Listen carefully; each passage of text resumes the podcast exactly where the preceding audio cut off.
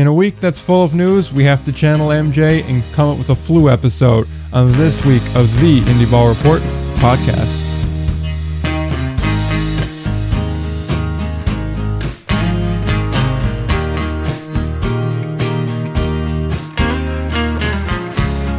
All right, we are back again, episode number 140 of the Indie Ball Report podcast. I'm Nick, he's Will.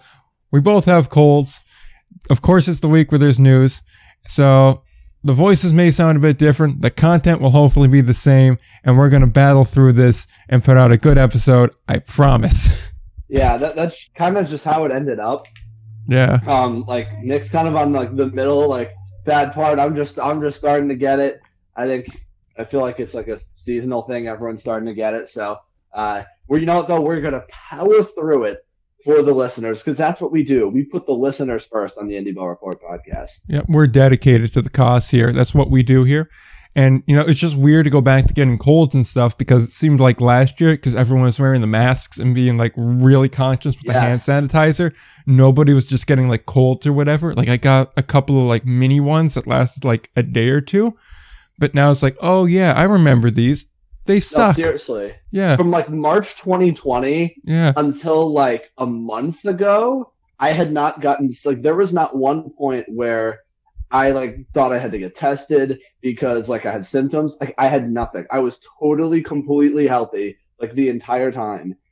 And then I guess now reality's starting to come back and it's oh well I mean of course like that the quarantine world sucks in Yeah. so many ways, but But that was one of the few didn't get sick. positives. true. True. but And and Zoom classes. Those were That was That's awesome. That, yeah, for like the, I guess like technically one, two, two and a half months I had that. That was nice. I don't think I actually so attended a real class. Actually, most of them were just like recorded and put up later. That and, was and nice. full disclosure, full disclosure, like there was like a time last year during the spring semester when I was at college, and I was just like, you know what, the minor league baseball season starting. I haven't seen minor league baseball in two years. I'm just gonna, even the classes I'm supposed to be in person that they had to put on Zoom as well. I'm just gonna go home for ten days. I'm just gonna go to a minor league baseball game every single night and just take my classes from home. I mean, really, and- there's no downside to it. That is a once in a lifetime opportunity, and it was very worth it. Let me tell you. Exactly. I mean, like, honestly, you could be in class at a ball game. Just need a good background Yes, and headphones. exactly, exactly, and headphones. Yeah, that, that's critical there. But enough of that. Let's get on to the news. Obviously, a lot coming out of the Atlantic League, but we're going to make you wait for that because why not? And we're going to start with the American Association on Wednesday. That They- is cruel. yeah, I am cruel, so that's just how I operate. But the American Association, they released their schedule. 100 games starts May the 13th. It's a Friday the 13th, too, so that's always a good sign to start with. And it will end on September the 6th. We have a division realignment, a new playoff format. We'll get into all that right now. Uh, new divisions. We have an East and a West division. The East is essentially the Chicago and Milwaukee area teams plus Cleburne, Texas. So we have Chicago, Gary, Kane County, Lake Country, Milwaukee, and then of course Cleburne, like I mentioned in the East. In the West, we have Fargo, Winnipeg, Kansas City, Lincoln, Sioux City, and Sioux Falls. So those are your new division setups in the American Association. Away goes the North and the South Division, and this will probably be the setup for some time until we see more expansion out there, but any real expansion now is going to require two teams to come in because, you know, even numbers and all that. As far as playoff division goes, we are now going to take the top four teams in each division, and then we are going to have uh, obviously two in division rounds to get a division champion for the postseason, and then one championship round there. The first two rounds of the postseason will be best of threes. The championship series will be a best of five. But an interesting little hint in these playoff plans is for round one, if you win your division, you win the regular season title, that is, you get to pick your round one matchup. So let's say in the East, Chicago wins their division, and Milwaukee, Gary, and Kane County are the other three teams to make it. Chicago gets to pick who they want to play. They're not just um, automatically assigned the fourth seed. They could take the fourth seed, the third seed, or the second seed if they're so inclined to do that for whatever reason. Um, after that, then obviously you're just kind of playing whoever advances, so you don't have that luxury. But it is an interesting little thing. We mentioned it in the past. I believe we actually talked about it with Ryan from ALPB Roundup a couple episodes back on the Atlantic League, what they could do. And I guess we hold some more sway than we think, or it was more of a popular idea than I thought. Uh, in that case. And then the only other bit of news that we really got from that schedule release was the All Star game is planned for the July the 11th 12th and 13th. I believe 13 is just a travel day. 11, there is some sort of festivity planned. And then 12 is the actual game. So, uh, those are all interesting bits we got out of the schedule release in the American Association. I'll go to you for thoughts now, Will. There's a lot to get into. Hopefully, I'm able to get through it. Yeah. Uh, so, as far as the divisions, I I'll start there. Yeah. I really do think that splitting into the East and West division listen, it's not perfect, but it's nece- it's definitely necessary. And because the North and South divisions were definitely outdated, Yep. uh, given the markets and the fact that teams like the Texas Air Hogs are gone. Uh, and I think it just made a lot more sense to do it this way. That doesn't mean it's perfect because you know it's having Cleburne and Chicago in the in the same division, not ideal. Uh, def- definitely not ideal. But then again, like Cleburne essentially at this point, and I can't believe I'm saying this because that's just how much the American Association has changed Yeah. over the last few years. Cleburne is essentially the Atlantic League. It's just the the American Association version of the of the Sugarland Skeeters at this point, Yeah. No, 100% Um, of that. Yeah.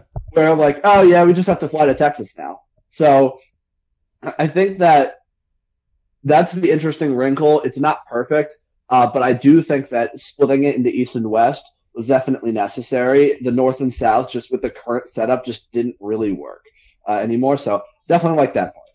Now for the for the playoffs, I personally, I'm not a fan. I've never been a fan in any sport of just massive playoffs, and I feel like that's what we're doing here. Yeah. And I understand it, for example, like in the MLB with the 60 game playoff, totally understand it. Because, like, how are you going to know who the best teams are? Like, the difference between the three and the six seed after 60 games. Like, I understand why you want to expand the playoffs then.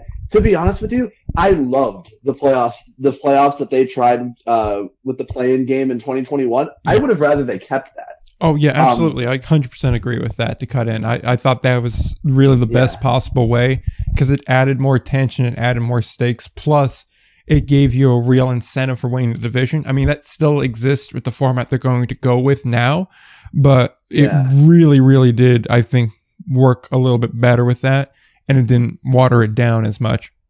For sure, and I think that when when you're when you have that one game playoff and you're really rewarding teams for winning their division, like yes, is there a reward with this current system? Technically, yes, but uh, it's not exactly. It's a best of three series, and anything can happen. Yeah. And I don't think it's fair for teams that roll and like have a great record. Like if Kansas City rolls in and has another historic, historically good season next year, I don't think it's fair to subject them to the same type of, um, to the same type of matchup. Like I, I don't, I don't think that's fair. If you wanted to take, if your problem was the play in game itself, that's fine. But give, but in my counter argument would be, all right, then why don't you do a best of three between uh, the two and the three, the, the second and third place finishers in each division, and you give uh, and you can give those division winners a bye, some time off, uh, and the way to set up their pitching exactly how they want it. I'd be much more inclined to do that than to have a, a league where eight of twelve teams make the playoffs. Yeah. I, I never was a huge fan of that, um, and yeah, I, I agree that's with kind that. of how I feel. Yeah, I agree with that. That eight of 12 teams making it does seem a bit much. You should have more teams miss the postseason than make it. I understand from like a financial perspective, more teams in the postseason means more revenue.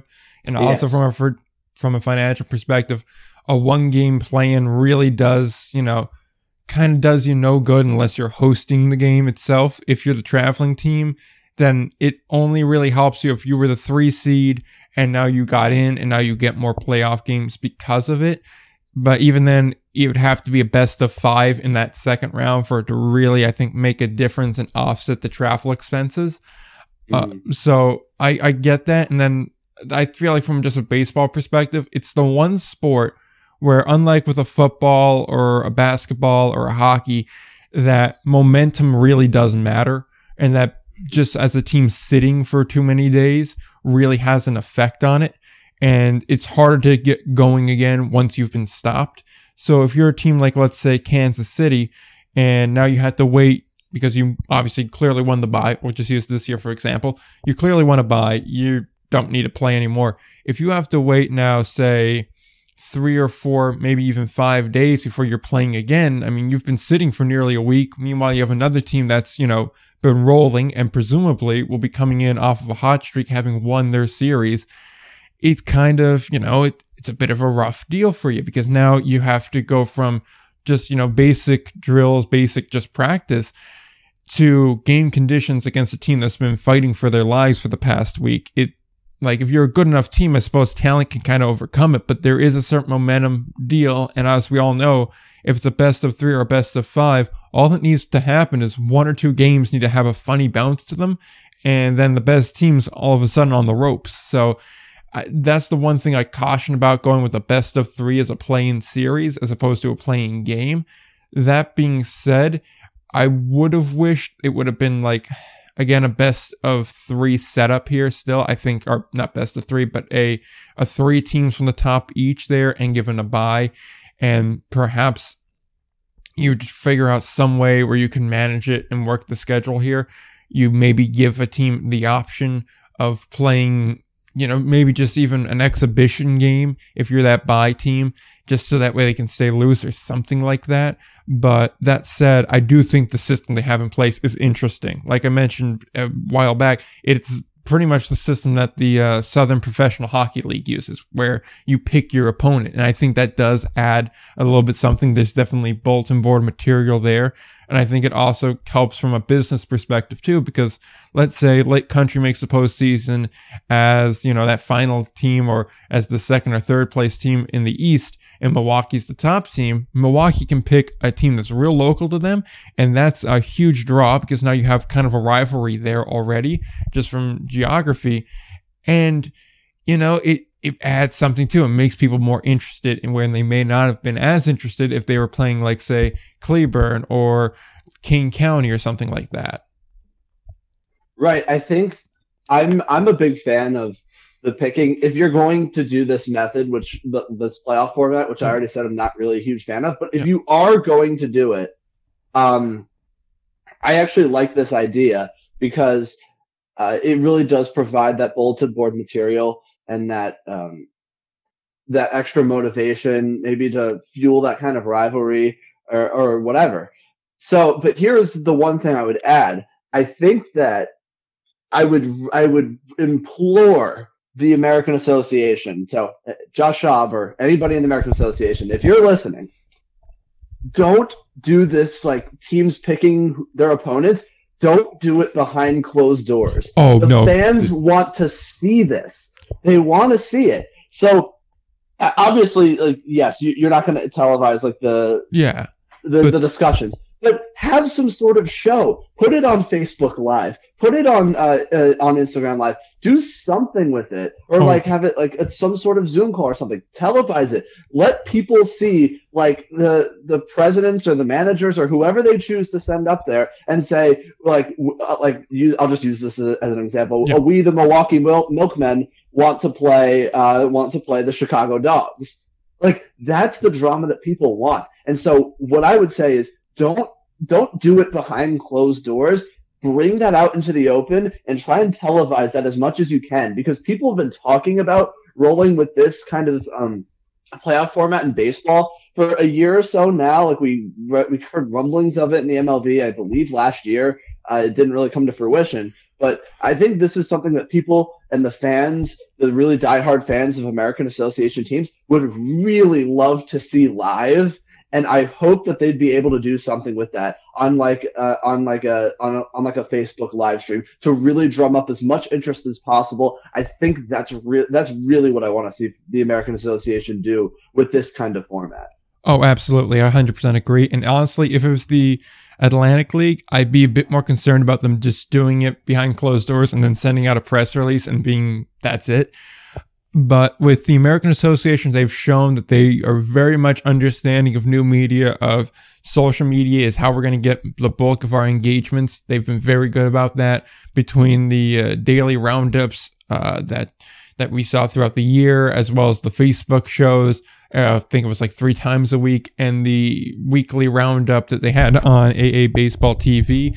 So I fully expect for them to either put that on AA Baseball TV or put it on Facebook or whatever it may be. I I completely expect them to do that, and they they better too because I think that adds a lot of tension there. Like you said, like even if you just had like a Zoom call with each of the playoff teams and either their GM or their manager, like you were suggesting, well, that would add a lot of tension too. If for nothing else, because I kind of want to see Butch Hobson's face when someone calls his team out, and to have to then go back, Absolutely. like that, and I almost kind of want to see like the footage of a manager walking back into his uh, locker room, into his clubhouse, and telling his guys they think so little of you that they chose to play you this series. They think they can take two games out of three that easily against you. And just see that reaction. I, I would love to see that. Yeah, and, that's that. That's really what I want to see. Just and, and I do think they understand it so much more than than other leagues. I think the Atlantic League, the way they would do it is they wouldn't even send out a press release immediately. They would just do it in like a text group chat, and then uh, and then they would wait like a week, have it like sort of leak out, and then Ryan breaks it like three days before, and Yeah. then and then and then the Atlantic League puts out a press release saying like a day before the playoffs start, and they're like, oh yeah, these are uh these are who they're playing. These are who you're playing now. Oh, absolutely. Like that's honestly probably what would happen is Ryan would break it. That or like one or two people that we know would definitely like shoot one of us a DM being like, Hey, by the way, these are the playoff matchups. I'm not sure if you know about this yet or not. And then we'd be like, Oh no, we didn't. We just assumed we'd get a press release or something like that. Yeah, well, And- you assumed wrong. Exactly. See, that's the thing. You never assume that you're just going to get a press release because I've found like I used to get the Southern Maryland ones too, and I just stopped getting those. I don't know why. Really, I still get them. Yeah, I don't get them for whatever reason. I wonder why that is. I should ask about that. I don't know. Ask Pinch. yeah, Tell J- tell James to talk to his boy Pinch, and let's get this figured out. I should. I should have when I saw him earlier in the week. I should have asked him about that. So I should have went to him and said, "Hey, yo, man, what what's happening with your uh, crustacean crew there? They Yeah. don't send me releases no more." But yeah, but overall though, I do think uh, I do think that playoff system is going to be interesting to see. I like the division realignment too. It makes sense. Cleburne's on its own island. We touched, or Will, you touched on that briefly there, but yeah, there's not much to say on it. They're on their own island, and frankly, if you gotta kind of strand them, it's not like they're particularly close to anything that's in the West Division either. Like, I think ideally in the future, what you'd either like is another Texas market to pair them with, or two other markets that can go in the East so you can swing Cleburne back to the West. But, I mean, hey, who knows really? Fort Worth, I think, is the market everybody really wants, but that's, you know, that's a challenge. But Sure. yeah, either way, uh, we do have a little bit of other news in the realm of the American Association. And actually, one thing that could kind of be American Association, I guess, and relevant to what I was just discussing, but we'll get there in one minute. Uh, the last bit of American Association news that we have for this week is the Dock Hounds. Uh, they finished off their coaching staff. Ed Campanella was added as their third base coach. Uh, he comes from the United Shore League. They, he rounds out a staff of Bennett, Wagner, and Nissen. So that is a pretty solid staff already to begin with. I don't think there's too much on Campanello, so it's hard to say, but he is a third base coach. He's just an additional coach to have there, which, you know, never a bad thing to have a guy like that. So, uh, just worthy of note, I suppose. Sure. I think just any any indie ball guys you can get in there to help Lake Country in that first year. Um, I, I think it's I think it's definitely a good thing. Yep, absolutely there. So we'll move on to that other piece of news uh, that is of some substance and we'll probably get some mileage out of, to be honest here. We have some updates on the Jackson, Tennessee front. So Jackson, Tennessee, if you'll last recall, was kind of at a standstill because nobody knew what the full deal was with the lease around that ballpark. In fact, we talked to Adam Friedman about this way back in the spring. If you're interested in hearing about that, you can go ahead and scroll through the catalog of episodes and find it. Uh, it should probably be around episode like 108, 110 ish if you want to scroll back that far, it's on the website. You'll be able to find it easy under the episodes and then interviews tab. Uh, regardless of that, we were just kind of at a standstill. Nobody really knew what was happening. And at last we knew the Gold Eyes were renting it for half a season before they went back to Winnipeg. Now we finally have clarity on it. The city has taken full control of the ballpark. That was effective Wednesday, and the Generals have 30 days to clear out any remaining, uh, I suppose, items or personnel or property from the ballpark uh, property itself. And so the city has begun to look for a new tenant. They're trying to get something else in there. I imagine they're going to look for a baseball team first. And I do know there are some folks that are interested in putting a team there. I don't know how further along those talks have gotten. I'm not sure how serious they are in it, but I do know there is interest from independent leagues to get a team into Jackson, Tennessee. So with that said, we do have some more clarity on that front. Yeah, I, I think that when you look at when you look at this whole situation and this saga that really just hasn't hasn't stopped. Um, this is at least I didn't read. I haven't read like the contract, like the full original contract, but it does seem like this was probably the right decision.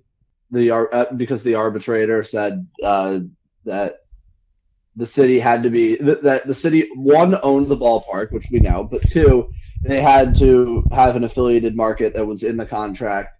Uh, it was really, it's honestly that simple. It's like, was it in the contract or wasn't it in the contract? Well, if it was in the contract, then you know, unfortunately, that there's, there's not really much they can do. Uh, and I mean, I'm glad that they were able to host the the Winnipeg Goldeyes for a little bit, um, but yeah, it just it, it, just wasn't a great situation. I hope they can get a, another team in there pretty soon uh, in Jackson because it does seem like a pretty nice ballpark that I hope they can do stuff with. Just uh, I'm glad we finally got some clarity on the situation, so people could start to so it could start to move forward.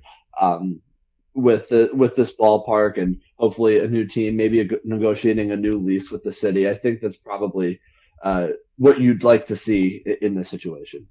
Yeah, absolutely. There, and I just I wonder what market it's going to be as in what team it's going to wind up taking it because I do know that there is some interest on an Atlantic League front. I know there's some interest on an American Association front.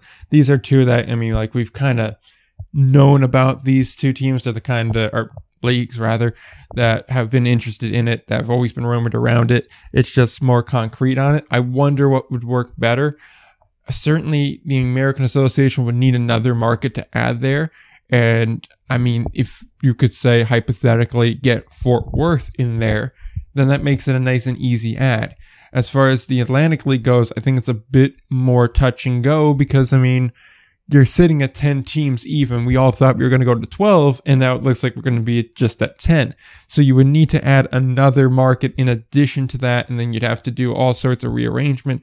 And also by being out in Tennessee, you'd have to pair it with Kentucky and probably, probably West Virginia into it too. And you probably want one more team in there because a three team division just doesn't seem like, you know, it really work well. And the only other team that would make sense to draw from is North Carolina. And then you'd have to split up the North Carolina teams, and you really don't want to do that. And then it becomes a major headache. So I wonder if, just geographically speaking, the American Association is a bit better for it, even if, you know, it's. It's not exactly what the American Association's been doing in the way of expansion as of recent. Yeah, I just worry about. I don't, yeah, that's my concern with that. Um, that you could have it's not really what the American Association has been doing lately and where it's trending as far as expansion. I guess it could make some sense in the Atlantic in the Atlantic League. I mean, it is a double A ballpark, so I, I, you would think that teams would, would really want to move in there.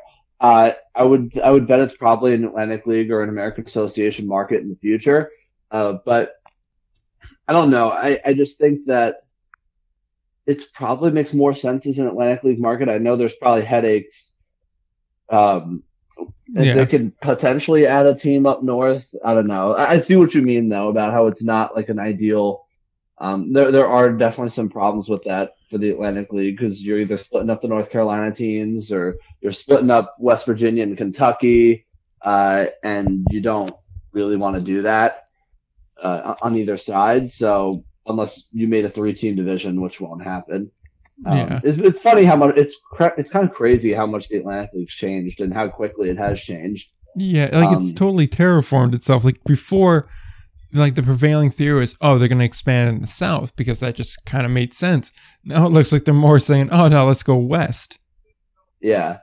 Or or they're like, where are these northern teams now? The northern Oh, teams yeah. are gone. Oh yeah, no, there's two there's two northern teams really. Yeah. I mean, depending on how much you can, well, it depends how much you count the uh the two Pennsylvania teams. I think that's north-ish. I mean, I it, you're certainly getting more mid Atlantic. I'll say that much. Because Yeah. really, the only two that are definitive north are Staten Island and Long Island. Mm-hmm. So I mean, like it's it's very odd. It's very odd. You, I just, I never would have expected them to be so thin up north. I know. I know. It's it's definitely changing of the times in the Atlantic League, but uh, I don't know. So I, I guess we'll I guess we'll see what happens. Uh, there's a lot that still needs to be sorted out, but you know, this is the first step that so that where they can start to move forward, and I think that's the important thing. Oh, absolutely. And also, let's keep in mind here, they could just choose to not do anything in regards of baseball too. They could just choose to maybe terraform the entire stadium, make it a concert venue, make it more of a multi-sport facility that focuses on more of a soccer, lacrosse, football type deal. There's a lot of options here. Hell, they could just tear it down and put an office park there for all they care. You know, so there's there's a lot of options there too. So Right. that much said, we go to the Atlantic League. All that news that we were teasing, and that will surely eat up a good chunk of time here. We're going to go through these items one by one, and obviously, the big headliner of the week is the fact that we have a 10th team for this season. We all knew team number nine would be the Staten Island to be determined, which will be getting their name shortly, and we'll discuss that after we get through this big chunk of news. The but Team 10 was always something we didn't know. I think the prevailing theory was that it was just going to be a Road Warrior team, as much as the league really, really, really does not want to do that for financial and competitive reasons. Uh, being that, you know, the, the Road Warrior team's going to get smacked around. They're going to win maybe 20, 25 games. You just want to avoid that. So, with that said, they came up with a new solution. There's going to be an additional team out of Lexington, Kentucky, which is for right now going to be called the Kentucky team. Obviously, they're going to get a nickname, but that's going to be a couple months down the line. That's not really a pressing matter right now. It's just they're going to bum a stadium with the Lexington Legends. And uh, that's just the plan for the 10th team for this season. Then Hagerstown's going to come into play for 2023. But for 2022, the Kentucky team will fill that gap. Presumably, they will be in the same division as Lexington and as uh, West Virginia and any of the other teams that would be necessary there in the South. So my guess would be the two North Carolina teams would pair off there. And then meanwhile, Southern Maryland, the two Pennsylvania teams, Staten Island and Long Island would all form the other division there. We were supposed to get a schedule out today, supposedly. That apparently has been delayed. I imagine that's now a Monday priority. So we'll have news for Monday too. But yeah, that's the big, big bombshell that we're going to park it and talk about it now here. So new team in Kentucky. That's a temporary team that will go away next year. Well, it's unorthodox.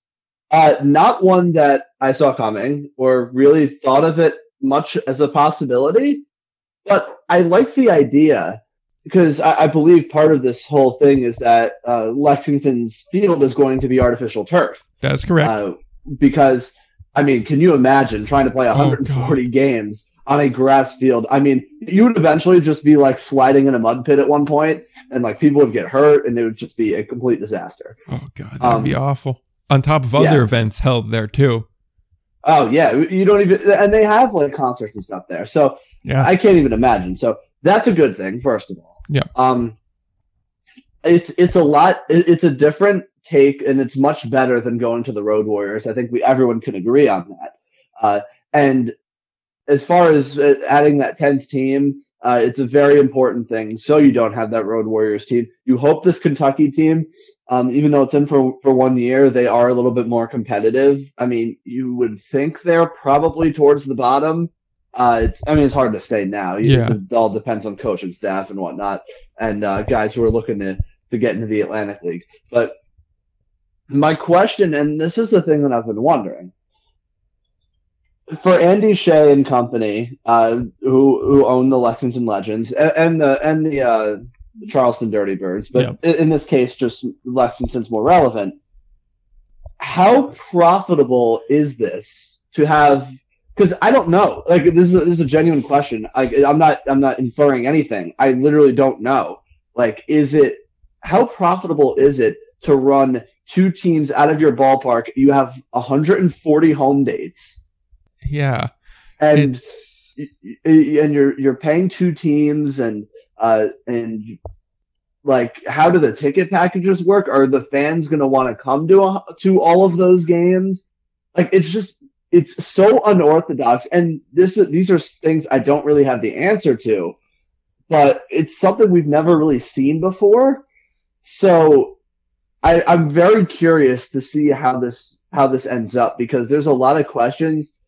Do you are you going to charge season ticket holders for both? Like are you only get, are you going to have like a legend season ticket package and a kentucky season ticket package? There's so many possibilities that make this really interesting.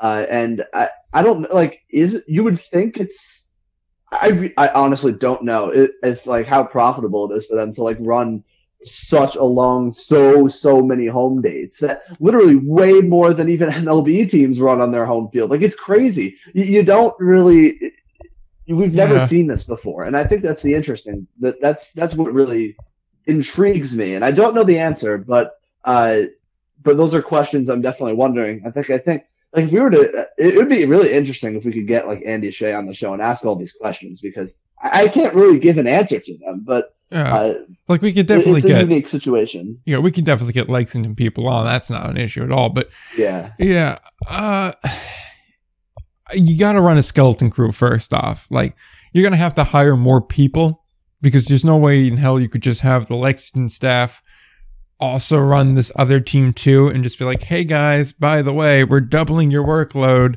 for Right. like a whole year. You- You're gonna need to hire temps. There's no way around that. And you're gonna you're gonna have to run it a bit thinner. Like your margins are gonna already they were thin, but now it's like I don't even want to say a razor thin because it's thinner than that. Because you have to, to keep things simple, you have to keep it effective, and people need to know their job and know that it has to get done and has to get done quickly. And I will say, any intern that's working at uh, at I guess it's still Whitaker Bank Ballpark, uh, they I pity you because you're gonna be going through the gauntlet this year, and I hope to hell that they give you one hell of a letter of rec when this summer's over because you're gonna be working your ass off. Uh, but yeah, profitability is gonna be really dependent on the demand of the crowd. And that's the question that is, you know, kind of the million dollar question is how much is that demand going to be there? Because you got to figure on top of, you know, Legends baseball and now Kentucky baseball, you're already going to have any other minor league affiliate that's in the general area. Uh, you're probably going to be having some siphon off from Cincinnati too.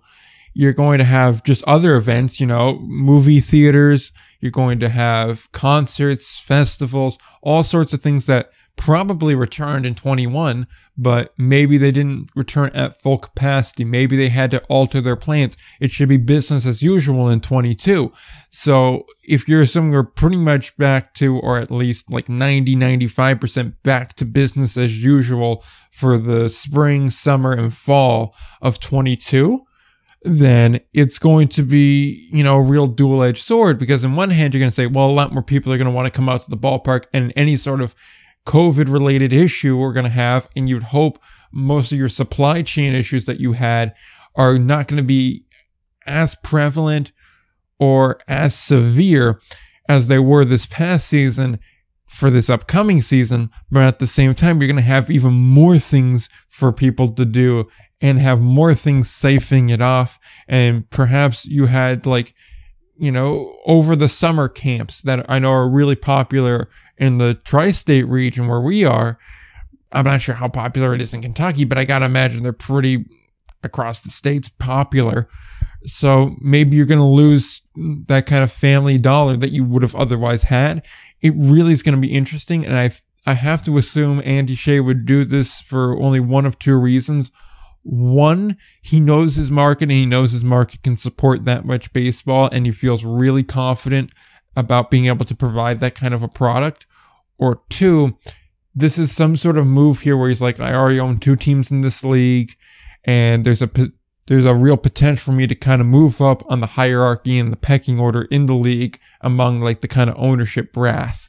And that's kind of a play for this. And so by taking a hit in the short term, I can really move up in the long term. Although I don't know if you need to do that much kind of, for lack of a better term, political jockeying in the Atlantic League. So those are really only two reasons that come to my mind and I'm more inclined to agree with reasoning one as opposed to reasoning two. But yeah, that really comes down to how much demand there is in that market and how much can you consistently get people to the ballpark. Because everything you need for one season, you now need for two seasons, essentially. Because it's going to be two years rolled into one. And it's not even like you can redo promotions. Whatever it is, it is.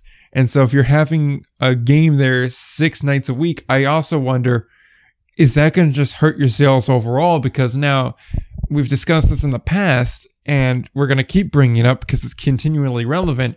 People typically don't care about the player that's on the field. They typically don't care about the teams that are playing when they're going out to these games. Obviously, if you're fanatics like you I, or someone that listens to this show, you do like that minutia. That's why we get into it. But to the general public, it's just like, oh, I want to go to a baseball game. This is an affordable night out. I'll go tonight. Or, ooh, this is a cool promotion. I'll go tonight. And if people are going to get accustomed to, oh, there's a game there every day except for this day, then maybe they say, ah, the weather's a little too warm. I don't know. Let's go get dinner instead. Is that going to be a problem? Plus, I another thought that just popped into my head, and then I'll let you get back into this well because I've been talking for too long. Is is this going to have a long term effect? Are people just going to get so used to there being baseball there for six days out of the seven days of the week that in 23 they're going to be like, "Hey, there's less baseball now. What, what's up with this?" And then that's going to have a negative impact on sales later on. So, first of all, it is totally okay for you to continue to talk because it lets me rest my voice. Um, yeah, I can imagine you'll probably need a break. As again, we're pull, we're pulling an MJ flu game here. Yeah. Uh, so I, it's funny that it's on both sides too. I know, really. Um, what, what are the odds of that? Yeah, I don't know, and yeah, and we are we are not exactly close to each other in proximity at the moment. So yeah, that's the weird thing uh, about it. It's going through the tri-state. I guess so, uh, but the it's interesting because the legends and the Lexington legends and like they undoubtedly have a fan base and they have a market and they do well, right? Uh, they had they definitely beyond the, the on the field winning the championship. They had a successful first season. There's de- there's definitely interest in baseball there. It's just I don't know for let's let's assume like you're having like a hundred and thirty because I guess it won't be 140 because they'll be playing each other for I don't know. How, how, well, even still, though, because it, it really doesn't matter because they're still going to be at that ballpark. So even if they are playing each other for crossover, they're probably still going to play the same amount of home and away games. So so it'll be 140 home games. Yeah, so it doesn't matter. So because it's going to be 70 either way. Oh, now, correct. yeah, because I imagine you have to play the same amount of games against the same amount of teams if they're in yes. your division, unless yeah. they're just going to kind of say, ah, we're going to play a little bit fast and loose with that. But either way, 140 is a good benchmark, assuming it's a 140 game season. That is right. So yeah, whatever that game ends the season ends up being, whether 126, 140, I would assume with a 10 team league, uh, and it's not a Road Warrior team, I would assume that's 140. Uh, but it's not like you have like it, it's it's not like you have new crowds coming in like throughout the entire season. I just worry that when you have like how do your merchandise sales go at the end of the year when you're there every single day?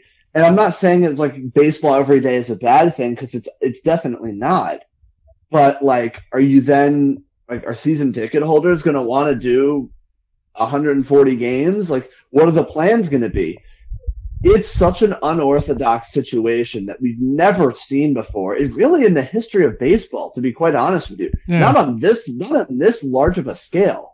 So, I think that there's a lot of questions that that have to be answered. Uh, on a on a basic level, it absolutely helps out the league, no doubt about that.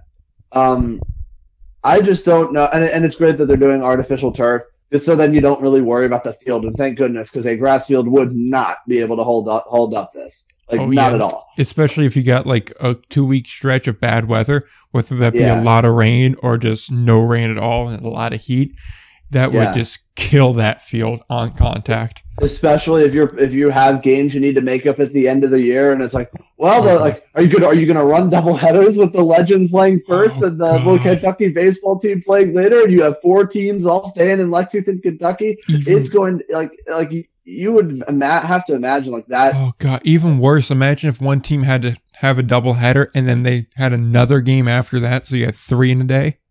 Yeah, like at some point, like, is it too much on like the fan? Is it too much to expect people to continue to come back over and over again?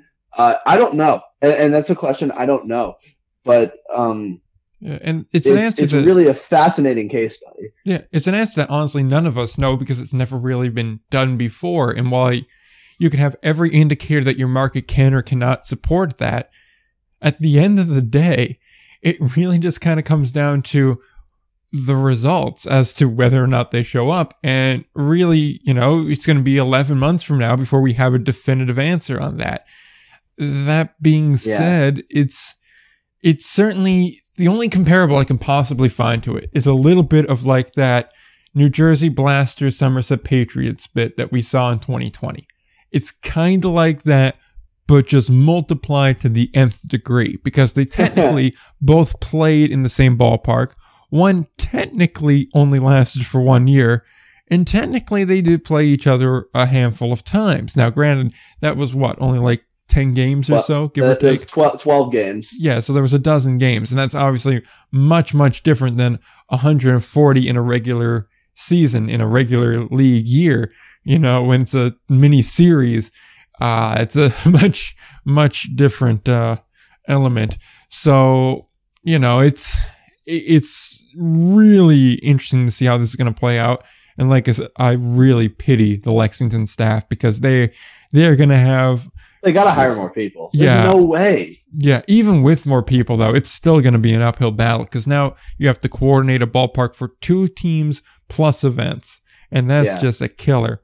I mean, like and, my God. And and one thing I will say though, Andy Shea, like since he's come into the Atlantic League, he is not afraid to set trends. He is not afraid to take risks. He is he has come in and completely he has done things that really we, that not a lot of people thought possible in independent league baseball and, and Atlantic League. So he's very forward thinking, and he does uh, he does these like for example, and to an extent, I guess like for example, the Ducks like ownership had some, some stake in New Britain Bees, but they they weren't running the day to day operations yeah. of the New Britain Bees. Uh, like that was like the fact that they they took over the uh, the Charleston Dirty Birds now, um, and now they're taking a third team. Like he is not afraid to take take risks, and he loves baseball. So there's one thing that you could never doubt about this Lexington ownership group is they love baseball, and I hope that their fans there appreciate them, and I think they do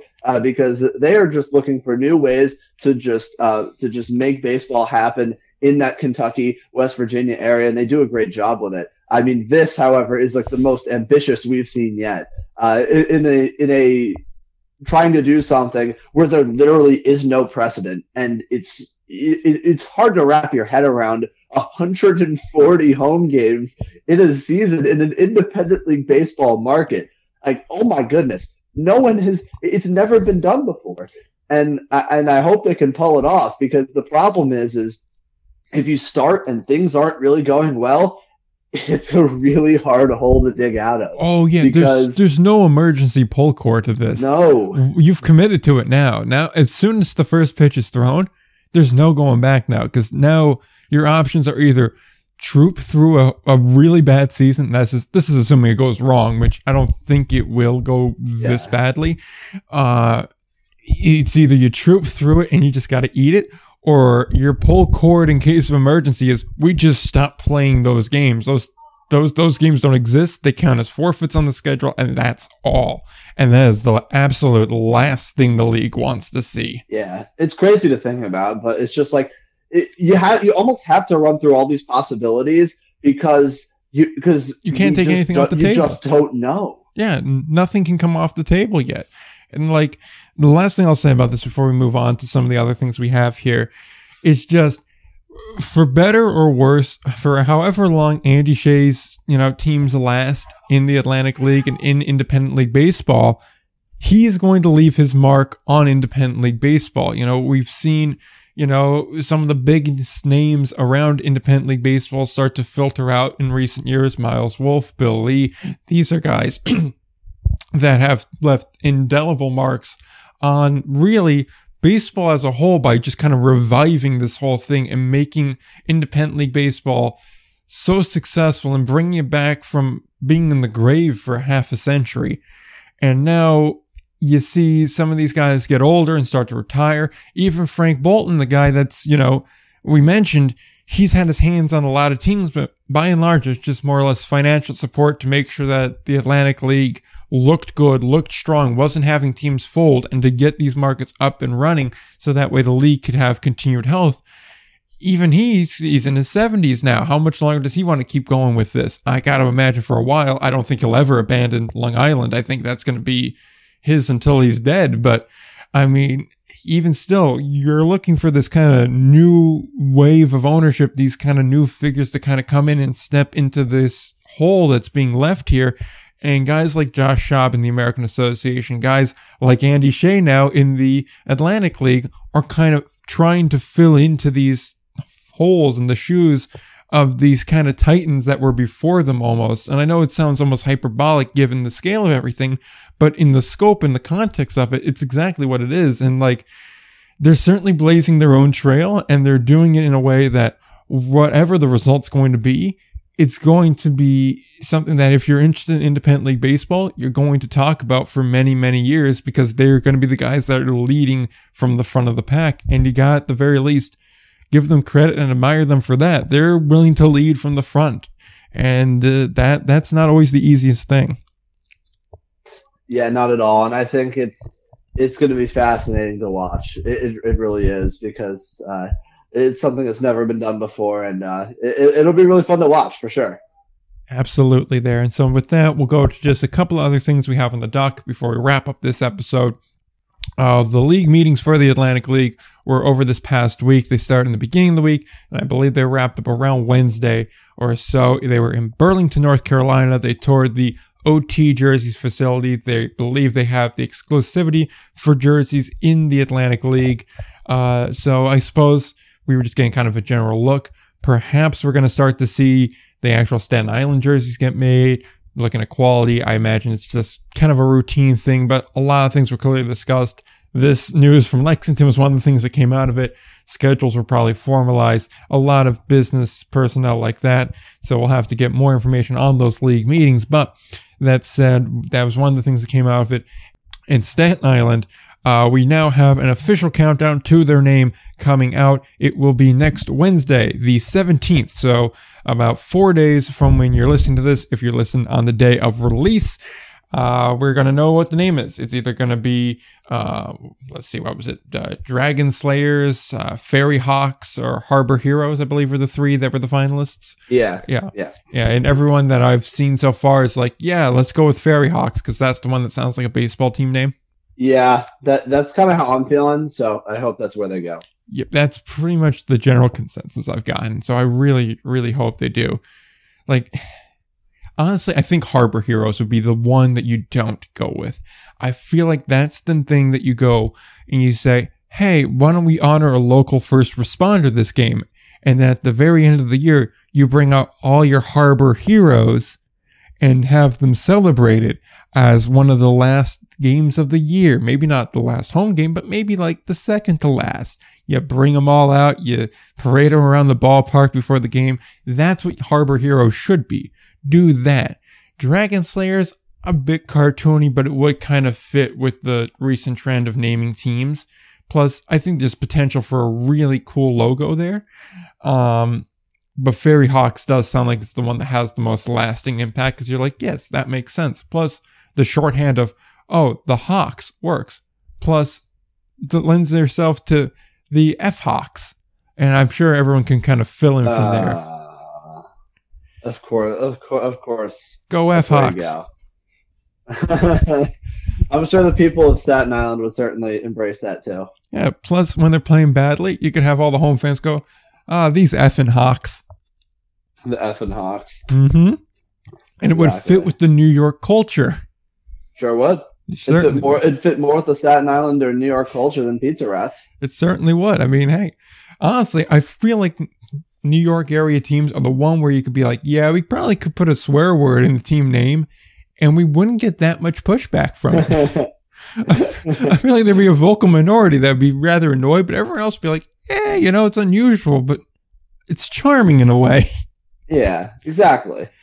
yeah, but yeah, so that's uh, that's all we got here. It'll, I hope I hope they do go with FerryHawks. Um, I will say the one note on the Atlantic League meetings. Yeah. They went to the home of the Burlington Sock Puppets, which is just a great name. Just a great name. Oh, absolutely. That's all I had to say. For a minute, I was like, "Are they trying to insinuate something here?" But I was like, "No, they're not." Nah. But wouldn't it's it just, be? Fun? It's just a fun name. But wouldn't it be funny if it was though? Shock! Surprise! It's the Staten Island Sock Puppets. no, I've imagine if they were just like halfway through the offseason, they were like, okay, this Lexington team thing isn't going to work out. We're going to bring the Burlington sock puppets into the league. Can you imagine? And then, the, well, the only way that would work is if they then managed to get another team to go up to, what would it be, 12 in 23 which is supposed. We're thinking way too much into this. Oh yeah, there's way too much into it. But is that not what we're supposed to do here? True. Yeah.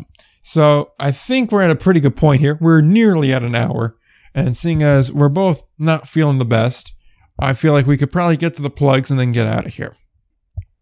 Although all things considered, I think we've done a pretty damn good job to this point. I think we, we have we have battled through, and I do have. I, I, if it's all right with you, Nick, after you get through the plugs, I I, I have I want to uh, get your permission to do a joint thing to add because I, I, have a, I have an interesting idea. Oh, absolutely. I'll let you get through the. I'll get you through the plugs first. Absolutely. Let's just get through this real quick. If you want to follow the show, you can do so on Twitter at IndieBallPod or on Instagram at ALPB underscore news or at IndieBall Report. You can find all the episodes we mentioned in the past and the show notes and the articles and everything that goes along with that on the website indieballreport.com. You can find the show wherever you really find podcasts. So that's TuneIn, Stitcher, Podomatic, uh, Apple Podcasts, Google Podcasts, Amazon Music, iHeartRadio, uh, and several others. Like I said, just about wherever you find podcasts, you can find the show. So if you're able to, be sure to rate, review, and subscribe for more content and to help us grow to get bigger and better named guests.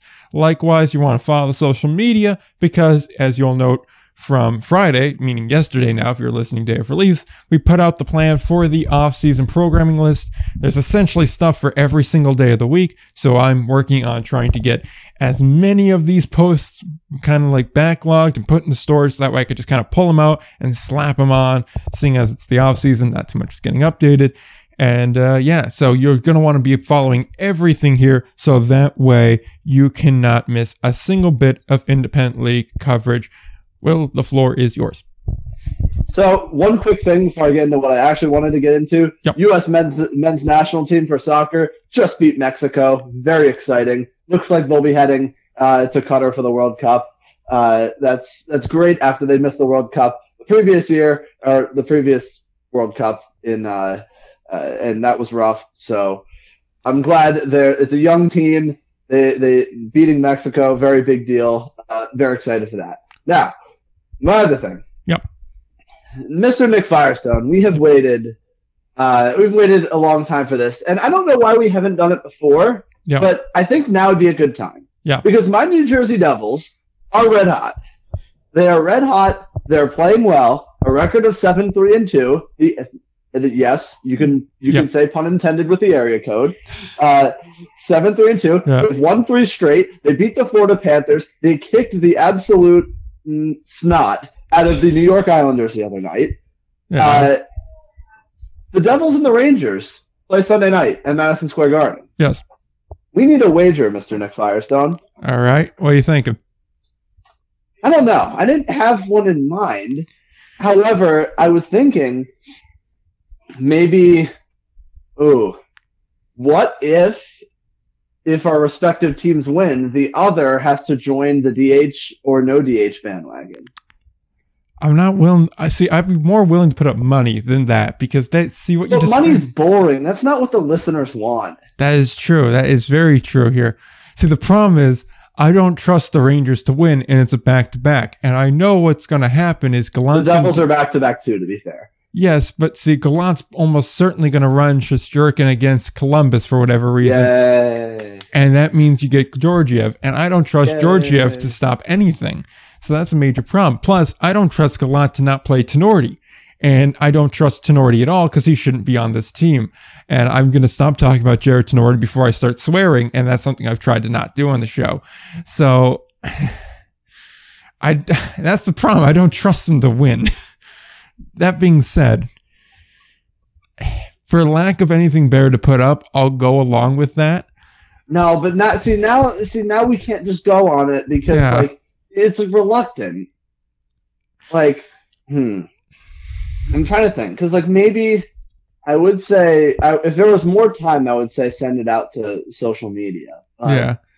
I don't think there's enough time for that given the games that the game is Sunday night. Here's what we could do. Okay. We can sort this out tomorrow because it's Friday night right now. We'll sort it out on Saturday. I will then take a, a screenshot of the text conversation and then tweet that out as verification of what we are doing. okay. We could do that, and that's more of an incentive you, for you to go follow at IndieBall Pod. Oh, absolutely. All right, and one last point on the USA thing because I wanted to get to that. Now I'm conflicted here because if the US goes to the World Cup, I feel like I some, I'm supposed to root for them, but I'm Well- going to be rooting for Italy Ah, because, that's okay. because Yeah, I, I can understand that. like every Italian American, we don't root for the US when it comes to soccer because we know better. There's no expectation for them to win because they're not going to. Italy, you could possibly win. So I'm going to be rocking this like mixture of the tricolor and the uh, stars and stripes. It's going to be very fun because I'm going to be like, oh, cool. They just, the US just lost to Angola. All right. Italy time. Yeah, fair enough. I, I, I, I could, I would say normally yes, you're supposed to root for the U.S., but you're very Italian. You have an, you have an excuse. Why? Because I have a Sicilian flag hanging up behind me as we record this. Yeah, that might be it. but I think we've kind of reached the uh, the end of the road here. I'm gonna say we should wrap this up before I drop because I'm on the verge of it. Fair enough. Yeah, I mean, my, my voice is holding on by a thread. All right, so then we'll wrap it up here. Be sure to keep your eyes on the Twitter at IndieBallPod to see what conclusion we come to for this wager. And until next time, don't forget to play ball.